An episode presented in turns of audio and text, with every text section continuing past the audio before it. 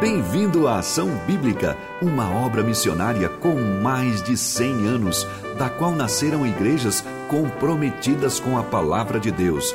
Essa mesma palavra nos diz: Feliz o homem que me dá ouvidos.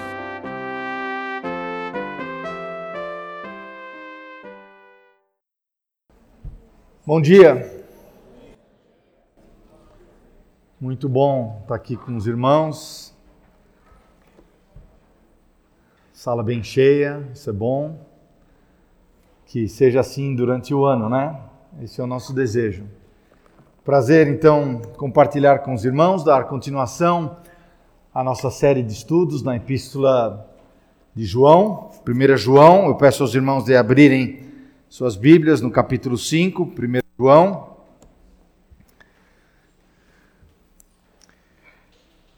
João terminou o capítulo 4 afirmando que nós devemos amar uns aos outros, aos nossos irmãos, para demonstrarmos se realmente nós amamos de verdade o nosso Deus.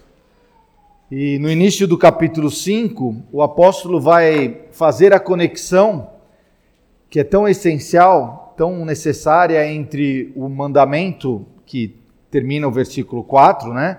Aquele que ama a Deus, ame também a seu irmão e a nossa fé. Vai conectar esses dois pontos, porque são coisas que não caminham separadas, né? João vai demonstrar esse elo entre a fé e o genuíno nascimento, novo nascimento, aquele autêntico, aquele que fica evidente através de uma vida de obediência à palavra de Deus, e ele vai deixar claro aos seus leitores a importância e o valor dessa fé tão importante na vida do cristão. A fé que nos salva, em primeiro lugar, a fé que nos leva a obedecer a Sua palavra e a fé que vence o mundo, a fé que é a nossa vitória. E esse é o título da nossa mensagem: A fé é a vitória. E eu tenho que confessar que, procurando um título para essa mensagem, é, me veio à mente. Obrigado um hino muito antigo, Faith is the Victory, Fé é a Vitória, escrito em 1882. E eu tenho que confessar que eu exercitei já o amor fraternal em não pedir à equipe de música para aprender esse hino, né? porque é um hino antigo, então já pus em prática. Né? Eu escutei um amém aí, né? mas é um hino muito rico. E a gente percebe que os hinos atuais, as músicas atuais, não falam necessariamente desse tema, da fé é a vitória. Mas é um, o escritor John Yates que escreveu esse, esse hino, ele era um vendedor de sapatos numa pequena cidade no estado de Nova York. Depois ele foi editor de um jornal local, até que se transformou em pastor. Foi pastor de uma igreja batista naquela região e junto com a ajuda do um famoso compositor, ele compôs e lançou esse hino em 1891, que é cantado até hoje nas igrejas americanas. E a, a frase, o refrão diz assim: fé é a vitória, sim, fé sempre tem poder. Fé é a vitória, ao mundo irá vencer. Obviamente baseado nesse texto de 1 João, capítulo 5, que nós vamos ler e meditar nessa manhã. Abram suas Bíblias, então, vamos ler. Versículo 1 diz assim: Todo aquele que crê que Jesus é o Cristo é nascido de Deus, e todo aquele que ama ao que o gerou também ama ao que dele é nascido. Nisto conhecemos que amamos os filhos de Deus quando amamos a Deus e praticamos os seus mandamentos. Porque este é o amor de Deus, que guardemos os seus mandamentos. Ora, os seus mandamentos não são penosos, porque tudo o que é nascido de Deus vence o mundo. E esta é a vitória que vence o mundo, a nossa fé. Quem é o que vence o mundo, senão aquele que crê ser Jesus, o Filho de Deus? Vamos orar? Senhor nosso Deus, obrigado porque podemos abrir a tua palavra em toda liberdade.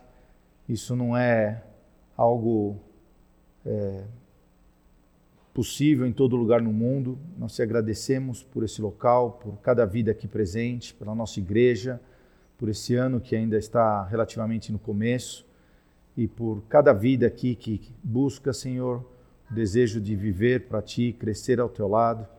E nós clamamos para que esse texto dessa manhã possa entrar nos nossos corações, falar às nossas almas, Senhor, e que nós possamos descobrir mesmo é, essa vitória que é tão verdadeira, que já foi conquistada ali no Calvário, Senhor, que ela possa ser bem presente na vida de cada um aqui. Conduz em cada detalhe, ajuda-me, Senhor, na transmissão, na exposição da tua palavra. Em teu santo nome. Amém. Muito bem. Fé em Jesus Cristo. O primeiro versículo diz: Todo aquele que crê em Jesus Cristo é, crê que Jesus é o Cristo, é nascido de Deus. João, quando está escrevendo essas palavras, ele está ciente de que no meio ali da igreja primitiva, no final do primeiro século, existiam muitos cristãos nominais, ou até os gnósticos, aqueles que eram pseudos cristãos infiltrados no meio da igreja primitiva. E o apóstolo ele procura deixar bem claro, de uma forma bem clara, a definição de um verdadeiro cristão. Todo aquele que crê que Jesus é o Cristo, é nascido de Deus. Não pode ser mais claro. Não há outra forma melhor de definir um cristão, um verdadeiro cristão. O verdadeiro cristão precisa crer de forma sincera no sacrifício substitutivo de Cristo na cruz do Calvário. Que esse sacrifício foi suficiente para perdoar os seus pecados, a totalidade dos seus pecados. Essa é a definição de um cristão. E é interessante observar que muitos somente agora, com todas essas mudanças, estão preocupados né, com o destino do nosso país, o destino da economia, é, a política, o que vai acontecer, quem vai ser o presidente do Senado, é, quais os impactos no nosso dia a dia, no futuro dos nossos filhos, o que vai acontecer. Porém, a nossa maior preocupação acima de qualquer coisa que possa acontecer nesse mundo, deve ser se a gente realmente se preocupa em saber onde que a gente vai passar a eternidade. E a definição do que é um verdadeiro cristão é importante. Então, se você tem essa convicção, você realmente crê que Jesus é o Cristo, é nascido de Deus, então você pode se considerar um cristão, você tem essa convicção. E não é só da boca para fora, não é só levantar um braço numa reunião, falar, ah, agora eu me converti. Não, é uma verdadeira identificação com, esse, com essa frase, com essa é, afirmação. Eu creio que Jesus é o Cristo, o Filho de Deus, o Messias, aquele prometido que veio, que derramou o seu sangue na cruz para me salvar. Essa é a essência do cristianismo e ao mesmo tempo é aquilo que difere o cristianismo de qualquer outra religião. Qualquer outra, antiga ou nova, ou que vai existir ainda um dia, quando cada dia se inventa alguma coisa nova, pode ter certeza, o cristianismo sempre vai ser diferente, porque ele tem algo de diferente das outras. O pastor é, John MacArthur, ele define numa frase que existe no mundo apenas duas religiões aquela que é baseada em feitos e realizações humanas, e aquela que é baseada naquilo que Deus fez. A primeira fala daquilo que você precisa fazer para alcançar o céu. E a outra fala apenas do que você precisa crer e se entregar, porque Cristo já fez tudo. E muitas religiões ainda tentam combinar, não, é verdade, é, o cristianismo tem isso, mas tem que ser feito um pouco de sacrifício, um pouco de bom comportamento, adicionar alguma coisinha aqui para ajudar, complementar. Não. basta crer. Entre todos líderes religiosos, Buda, Maomé, Confúcio, Allan Kardec e todos outros, só o Senhor Jesus afirmou lá em Marcos 5 para um chefe da sinagoga, um religioso, hein? Que creia justamente fazer muitas coisas para observar a lei, para seguir os mandamentos. Ele disse: Não temas, crê somente. E é isso que diferencia o cristianismo. É crer no Senhor Jesus e saber que o que ele fez ali na cruz é suficiente para me reconciliar com o Pai. Entretanto, a gente precisa tomar cuidado, não é qualquer tipo de crença, de crer, ah, basta levantar uma mão, como eu mencionei antes. Não, é crer uma fé realmente depositada que Jesus é o Cristo, aquele ungido, né, literalmente, que foi escolhido por Deus, que é filho de Deus, que é Deus ao mesmo tempo, mas que veio a esse mundo morrer por nós. Os gnósticos ali da, da época, eles não criam que Jesus era realmente o Filho de Deus, o próprio Deus encarnado. E a gente viu lá, quando a gente estudou no capítulo 2, é, que diz lá no versículo 22, ah, quem é os mentirosos senão aqueles que, é, aquele que nega que Jesus é o Cristo? Este é o anticristo, ou o espírito do anticristo, né? Que nega o pai e o filho. Todo aquele que nega o filho, esse não tem o pai. Aquele que confessa o filho tem igualmente o pai. Para os cristãos verdadeiros, quais as consequências de crer no Senhor Jesus? E voltando lá no versículo 1 do capítulo 5, diz que ele é nascido de Deus. Ou seja, literalmente ele é gerado por Deus, o novo nascimento. Ele teve uma transformação, uma, um encontro pessoal com o Senhor Jesus, passou por uma conversão genuína, uma mudança de vida. Foram feitos, como diz o apóstolo, mas no Evangelho, feitos filhos de Deus, a saber, os que creem em seu nome. E ainda no Evangelho nós lemos que o que foi relatado no Evangelho, né, estes, os sinais e tudo mais que foi relatado, foram registrados para que creais que Jesus Cristo, que Jesus é o Cristo, o Filho de Deus, e para que crendo tenhais a vida em seu nome. Então foi para esse propósito que nós temos os evangelhos, as epístolas, o livro de Atos, é para que nós possamos crer na palavra de Deus e entender que o Senhor Jesus é realmente o Cristo e assim sermos nascidos de Deus.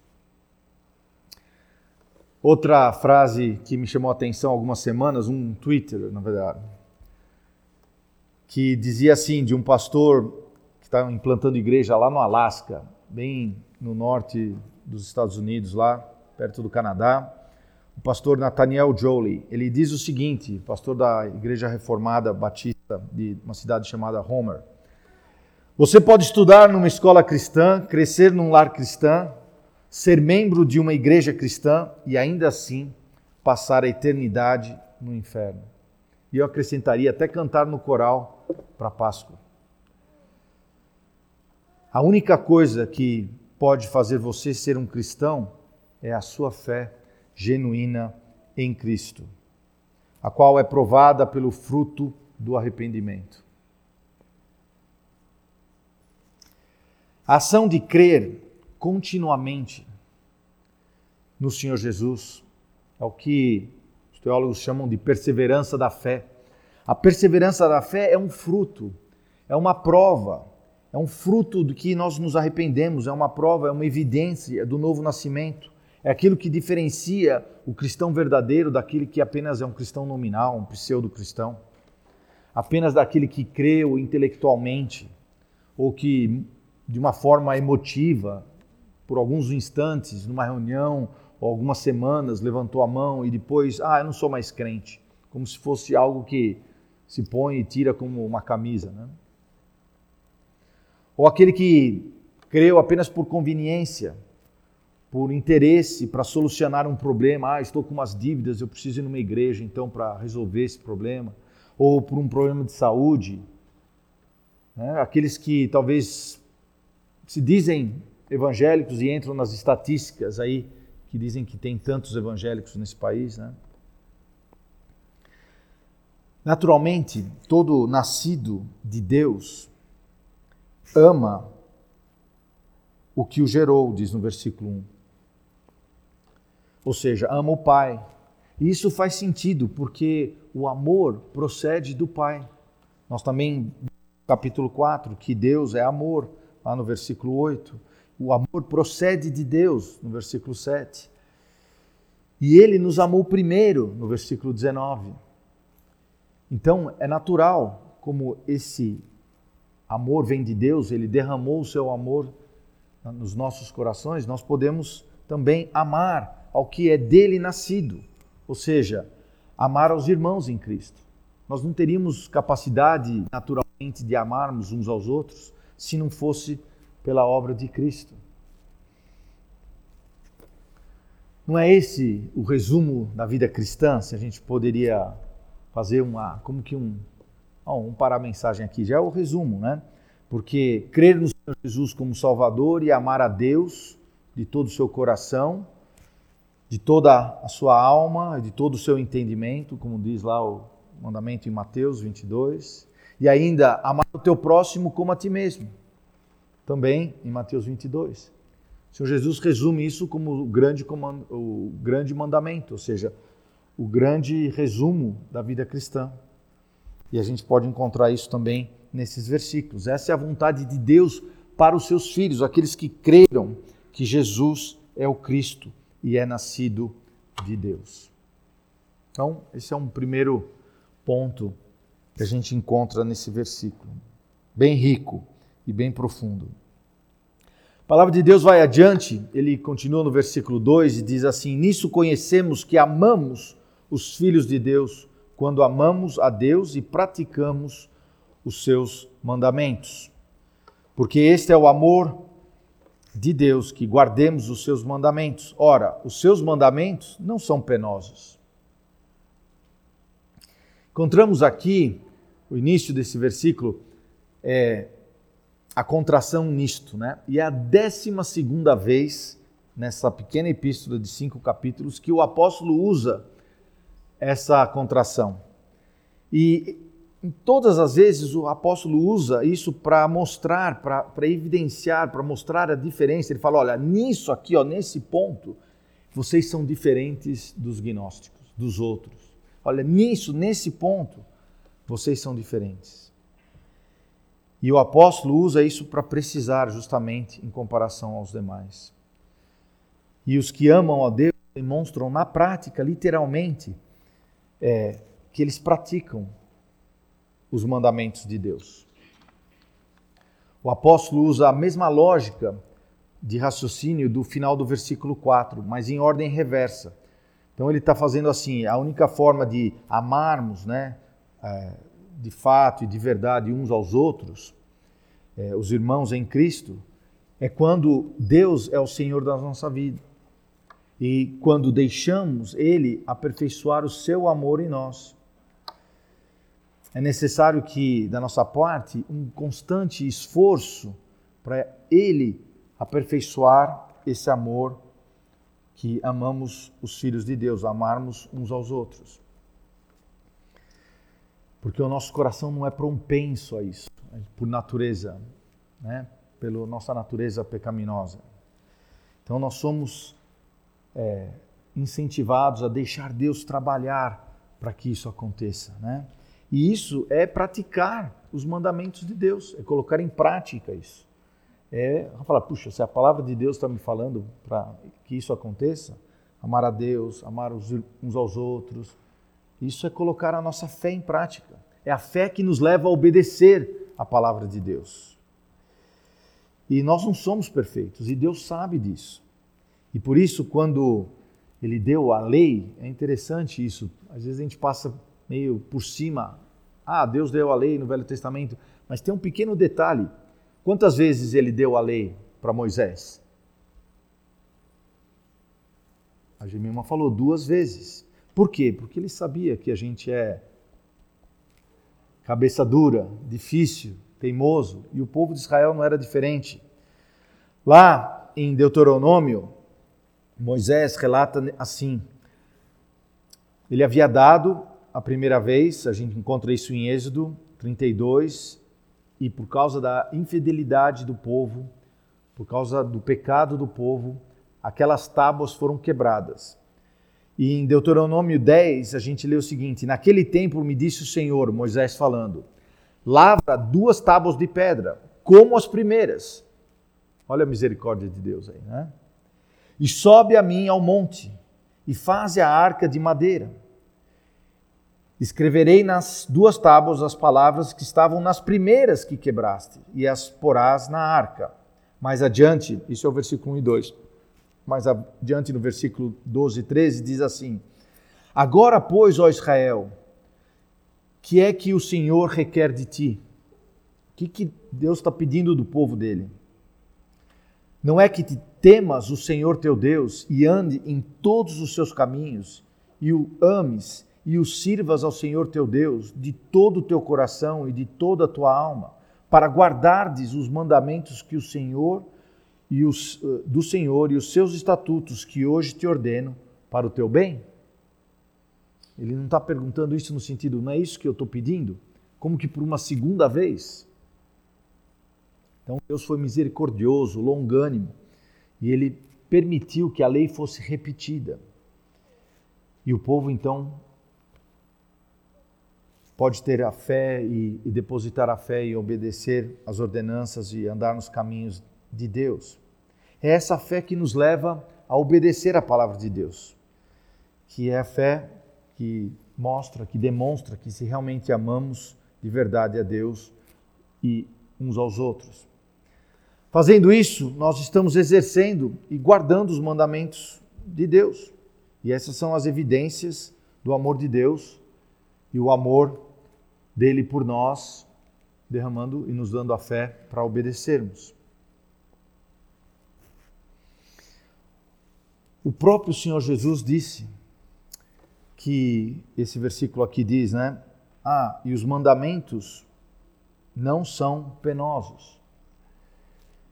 E o próprio Senhor Jesus disse: Vinde a mim, todos os que estáis cansados e sobrecarregados, e eu vos aliviarei.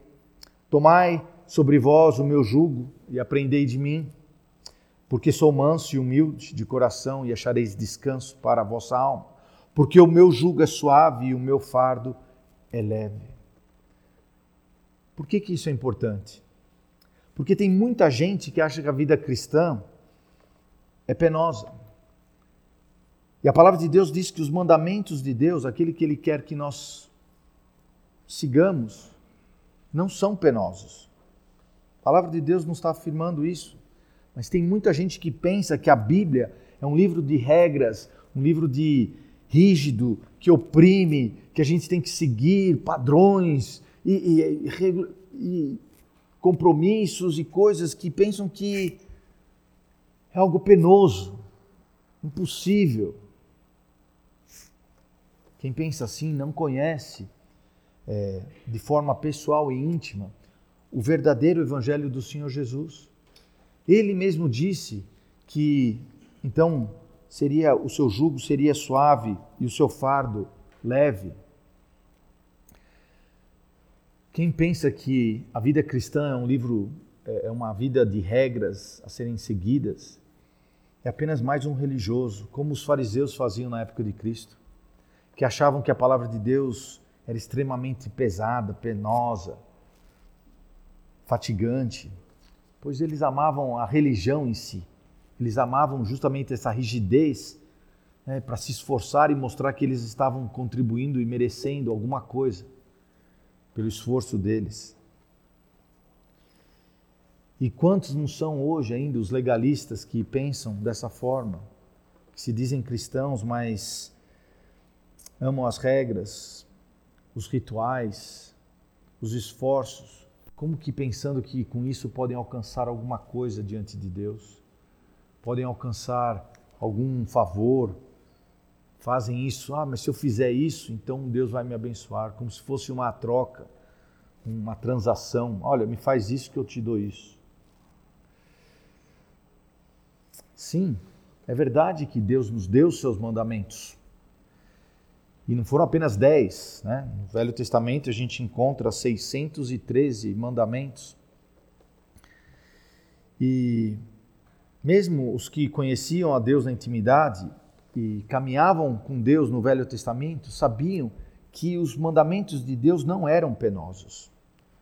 O salmista diz lá no Salmo 130, quem quiser abrir, diz assim: Se observardes, Senhor, iniquidades, quem, Senhor, subsistirá? Como?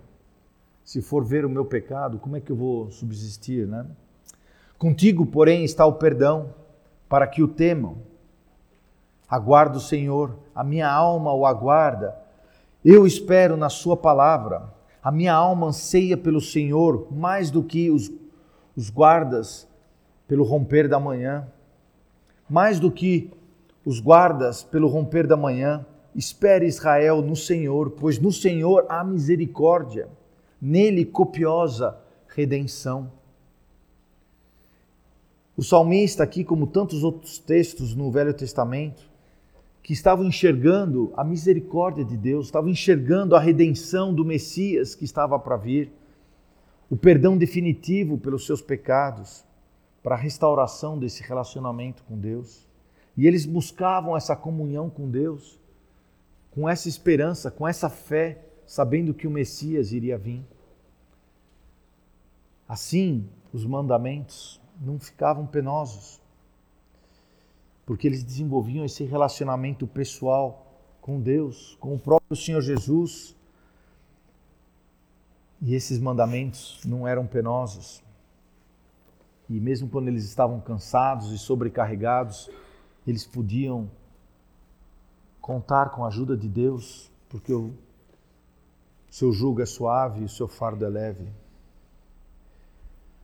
É importante entendermos que até o apóstolo Paulo diz a Tito que não é por causa do nosso esforço para obedecer os comandos de Deus, mesmo que nós tentássemos observar todos os, comandos, os mandamentos de Deus, não é por causa disso que nós somos salvos ou porque Deus tem cuidado de nós. Lá em Tito 3, 5 diz assim: Não por obras de justiças praticadas por nós que nós somos salvos, a benignidade de Deus, mas segundo a sua misericórdia, Ele nos salvou mediante o lavar generador e renovador do Espírito Santo. Foi unicamente pela misericórdia de Deus, não poderia ter sido por outra coisa. Aos Coríntios, Paulo diz também: se alguém está em Cristo, é nova criatura. E esse nova criatura, aí que está justamente o milagre da conversão. Dessa conversão sincera, aquela que nós vimos, aquela que creu literalmente no sacrifício de Cristo. E uma vez nova criatura em Cristo não significa que nós vamos viver num mar de rosas, que a vida cristã vai ser tudo fácil, vai ser tudo tranquilo. Porém, nessa dependência, nessa dependência desse relacionamento íntimo com Cristo, nós podemos ver as coisas de outra forma, com a mente de Cristo. Podemos entender melhor pela renovação da nossa mente, como nos diz em Romanos 12, versículo 2 nós podemos ver as circunstâncias do dia a dia, as coisas que acontecem, até os problemas, as dificuldades, problemas de saúde, nós podemos ver isso com a mente de Cristo. E ciente, como diz lá também em Romanos 2, um versículo conhecido que vocês sabem, qual é a boa, agradável e perfeita vontade de Deus. Os mandamentos de Deus não são penosos para aqueles que dependem de Deus. Porque a vontade de Deus, né, para fazer o trocadilho aqui com Romanos 12, ela nunca é ruim para nós. Ela é boa. Ela nunca é desagradável para nós. Ela é agradável. E ela, é, é, e ela não é cheia de equívocos, imperfeições, azares, coisas que acontecem na vida. Não. Ela é perfeita. A perfeita vontade de Deus. A vontade de Deus ela é boa, agradável e perfeita. Ela nunca é aos trancos e barrancos, ou por sorte, ou aconteceu tal coisa. Não. Ela é sempre perfeitamente boa para nós, perfeitamente sábia, cheia de amor e agradável aos seus olhos. Afinal, Deus sempre quer o melhor para os seus filhos. Os verdadeiros filhos, aqueles que foram nascidos de Deus, como nós vimos, e que amam a Deus, e que desejam, demonstram o genuíno desejo de guardar os mandamentos de Deus e buscam Ele em intimidade para contar com a ajuda dele, para que os mandamentos não sejam penosos. O Senhor Jesus disse: Se me amais, guardareis os meus mandamentos. É colocar em prática a nossa fé quando nós declaramos que amamos a Deus é observar os seus mandamentos, é praticarmos, como diz no versículo 2, os seus mandamentos. E ele vai mais adiante no versículo 4: Porque tudo que é nascido de Deus vence o mundo, e esta é a vitória que vence o mundo, a nossa fé. Quem é o que vence o mundo, senão aquele que crê ser Jesus, o Filho de Deus?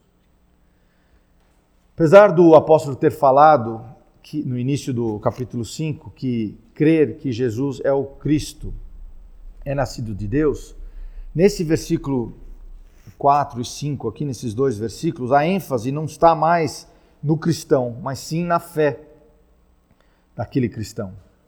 É, por mais que o cristão se esforce em praticar, em guardar os mandamentos, com toda a sua disciplina, diligência e tudo mais, nós sabemos que mais cedo ou mais tarde é, nós falharemos, nós não somos perfeitos e somos incapazes de observar 100% do tempo é, todos os nossos mandamentos. E aí fica a pergunta: como é viver diante desse dilema? Como é que eu posso viver? É, como é que eu vou viver para buscar essa perfeição?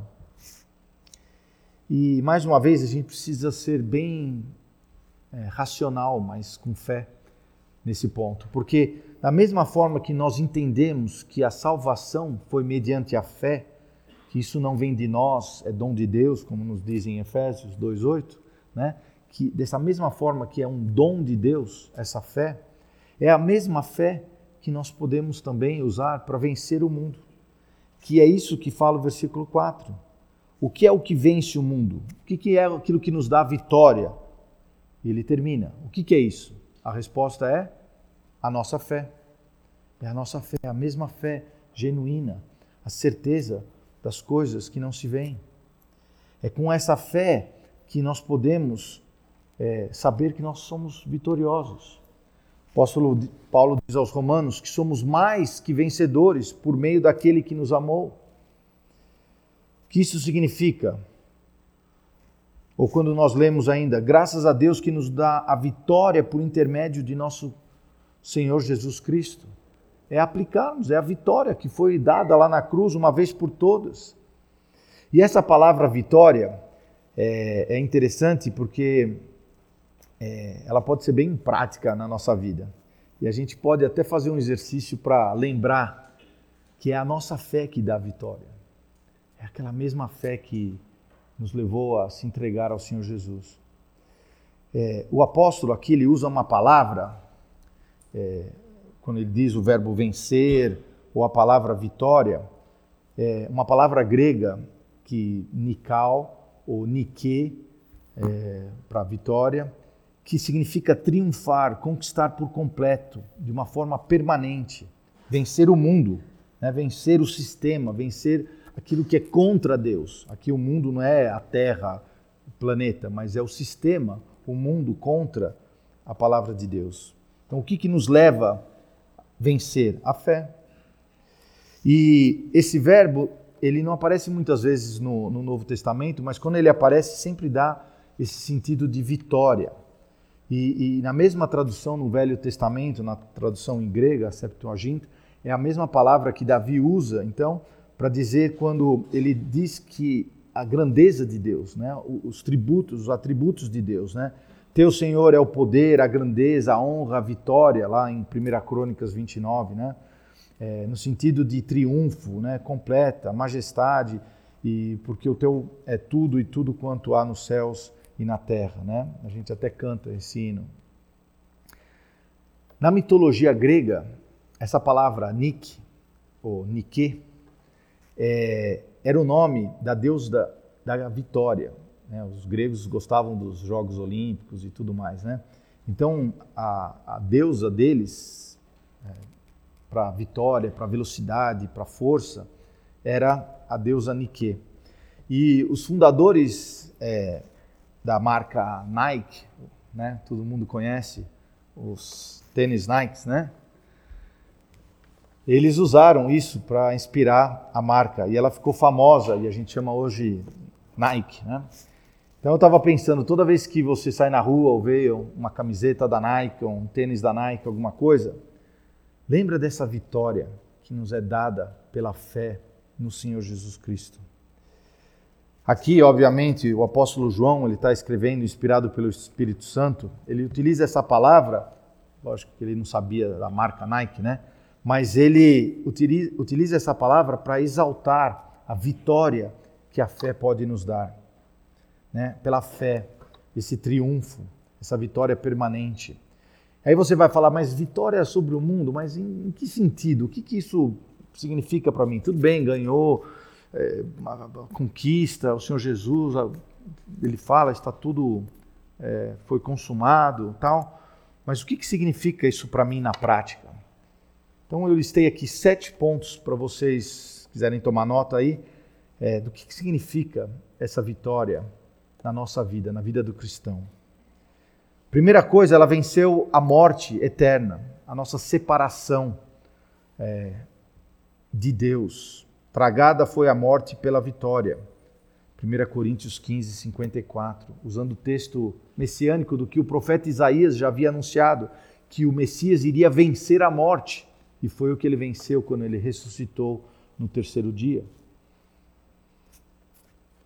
Vencemos o pecado, o poder do pecado sobre nós.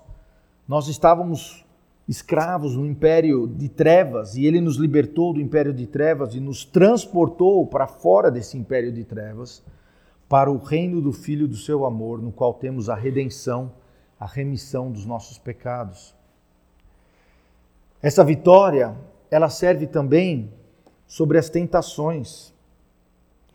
Não vos sobreveio tentação que não fosse humana, mas Deus é fiel e não permitirá que sejais tentados além das vossas forças. Olha a vitória aí. Pelo contrário, juntamente com a tentação, vos proverá vitória, livramento, de sorte que possais suportar. O cristão tem esse recurso, tem a vitória pela fé.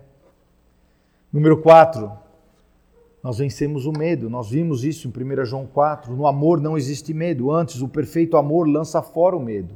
Ora, o medo produz tormento. Logo, aquele que teme não é aperfeiçoado no amor. Nós estudamos isso há pouco tempo. Número 5. Vencemos as ciladas do diabo, as forças espirituais do mal. O apóstolo Paulo diz aos Efésios: revestivos de toda a armadura de Deus para poderes ficar firmes contra as ciladas do diabo, porque a nossa luta não é contra o sangue e a carne, sim contra os principados e potestades, contra os dominadores deste mundo tenebroso, contra as forças espirituais do mal nas regiões celestes. Temos certeza que essa vitória ela foi tão completa, tão poderosa, que ela consegue ganhar contra é, os principados e potestades, contra os dominadores desse mundo. Número 6, nós podemos vencer as filosofias humanas, aquilo que a moda, né, o, a tendência, as circunstâncias do mundo nos leva a crer. Diz assim: Como recebeste Cristo Jesus, o Senhor, Assim andai nele, nele radicados e edificados e firmados na fé, tal como fosse instruídos, crescendo em ações de grados, em graças. Cuidado que ninguém vos venha enredar com filosofias e vãs sutilezas. São sutilezas, às vezes essas filosofias entram assim, né, como que ah, é sutil, não, faz, não chama tanta atenção, né? conforme a tradição dos homens, conforme o rudimento do mundo e não segundo Cristo. Se nós tomamos posse dessa vitória pela fé em Cristo, se nós estamos bem enraigados na Sua palavra, a gente está protegido dessas filosofias e, e vãs sutilezas, essas tradições humanas. E por último, nós vencemos o mundo, como diz lá em, no versículo 4. E esse mundo, eu já disse, é tudo sistema, tudo que luta contra o Espírito Santo, contra a vontade de Deus. Essa é a vitória que vence o mundo. Quem é que vence o mundo senão aquele que crê ser Jesus, o Filho de Deus, como ele começou no versículo 1. E essa vitória completa, duradoura, não é para qualquer um, é justamente para aquele que crê, aquele que entendeu e aceitou o Senhor Jesus como seu Salvador. Obviamente que o cristão vai enfrentar dificuldades, vai enfrentar lutas, preocupações, é, lutas na carne e talvez até perseguições né, nessa vida. Mas o apóstolo Paulo também nos ajuda nisso, nos socorre com isso. Ele nos diz aos Coríntios e aos Romanos 2 Coríntios 4, ele diz assim: Em tudo somos atribulados, porém não angustiados. É aquele que tem a fé, ele utiliza a fé como vitória para não ficar angustiado no meio da tribulação. Perplexo diante das coisas que acontecem no mundo, na política, na economia, nas guerras, porém não desanimados. Né? A nossa nosso ânimo está em Cristo e não nas coisas desse mundo. Perseguidos, sim, graças a Deus ainda não. Mas muitos lugares sim, perseguidos, mas nunca desamparados. Procurem um testemunho daqueles que passaram pelos países da cortina de ferro. lembro do pastor na Romênia que ele dizia, pastor Clintock, o nome dele. Quando a gente foi visitar ele, ele dizia assim que ele já tinha caído o regime, né? E ele falava: Olha, eu não sei se todos que estão aqui são realmente cristãos. Eu sei daqueles que se reuniam quando havia perseguição. Aqueles sim são verdadeiros cristãos, nunca desamparados. Abatidos, sim, muitas vezes a gente fica abatido, né? Cansado. Ah, puxa, na igreja ninguém me valoriza. Puxa, ninguém me cumprimentou esse domingo. Né? mas não destruídos, porque a nossa fé é a vitória, é a fé da vitória.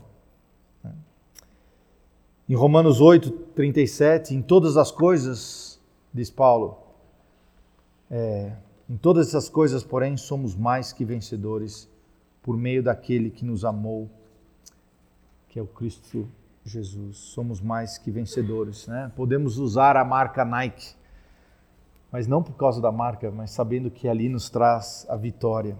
Esse é o grande vencedor desta vida, aquele que ama é, a Cristo e depende dele.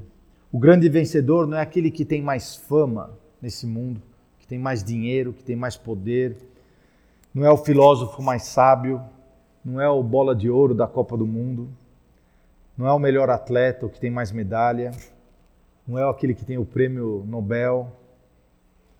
O verdadeiro vencedor nesse mundo é o cristão, que tem a sua fé alicerçada na simplicidade da palavra de Deus, que reconhece, que aprende o que é essa vitória, que aplica essa vitória na sua vida.